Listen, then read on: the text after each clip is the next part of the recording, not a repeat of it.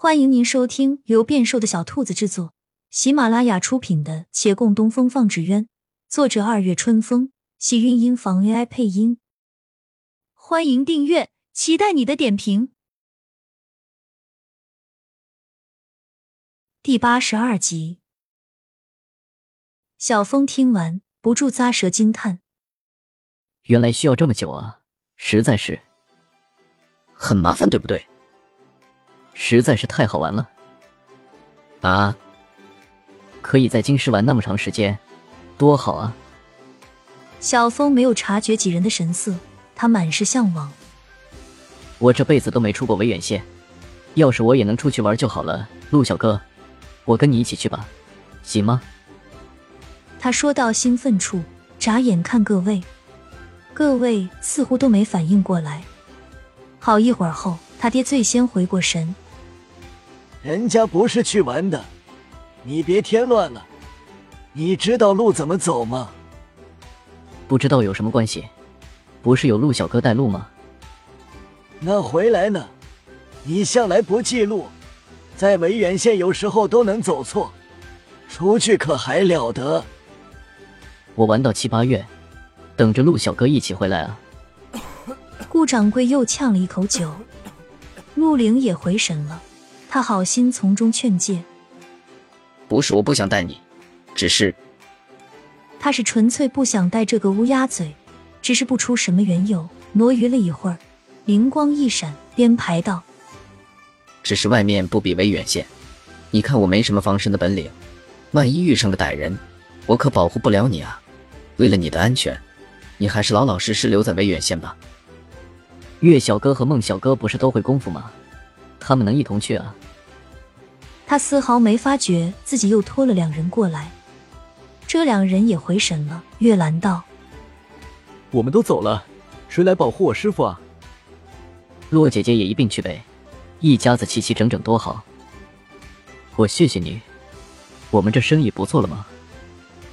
你怎么想一出是一出啊？我这也是为你们着想啊！你们平时感情那么好。都不肯送陆小哥上路吗？这话怎么听着那么别扭？陆凌皱眉，但此话倒让洛长青怔了怔。相伴时机再难为他们叫他一声师傅，他没为他们出过什么力。眼下陆凌将奔赴前程，他别的做不到，但送上一程能做到也是应该的。若他此去能鹏程万里，他就站在远处分享他的喜悦。而若他黯然失魂，他可以第一时间站在他身边，陪他一起，至少不让他一个人孤孤单单的回来。好，我送一送阿玲。真的，太好了，那我们几个一起去吧。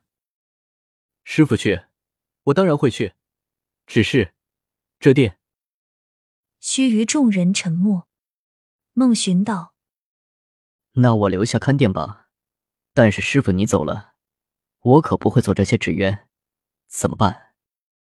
骆长青想了想，行，那过完年我与兰儿一起送阿玲、阿许，你留后店中，店里存货能够撑着灵脉，大单子就不接了。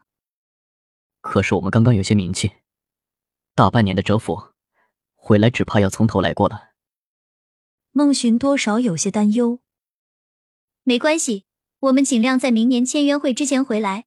如果下次签约会我们再能夺魁，名气还会涨的，不用怕。行，只希望你回来的时候，不会因为我亏太多钱而骂我。你只要不白送，亏钱是不会的，我相信你。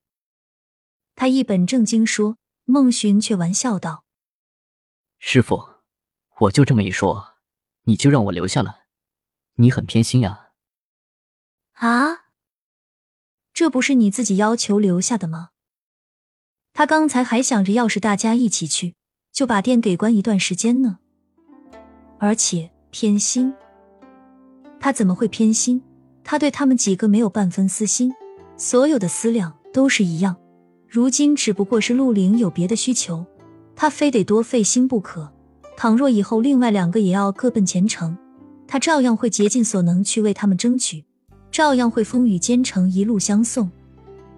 可是想到此，他心中却不自禁的冒出个念头：有个人，他并不希望他离开。他不经意朝月兰看去，偏巧月兰也在看他，四目相对，他忽而心虚垂眸。也许真的有一点偏心，偏心就偏心吧。兰儿可是把他从吴一寨山匪手里救出来的。而想起吴一寨，他的脸突然附上了一片绯红。孟寻却道他生气了，笑道：“我逗你呢，师傅，我愿意留下来看店，你们放心去。”此话打断了他的思绪，也叫月兰一直不变的目光回转。太好了，我们都去，又热闹又好玩。而后听小风一声喊，他方想起来，他们几个商议的好好的，却忘记了最开始就要同去的人是这个家伙呢。可他们在商议的计划里，压根就没有他。月兰脱口而出：“啊，小峰，你也要去啊！”亲亲小耳朵们。本集精彩内容就到这里了，下集更精彩，记得关注、点赞、收藏三连哦，爱你！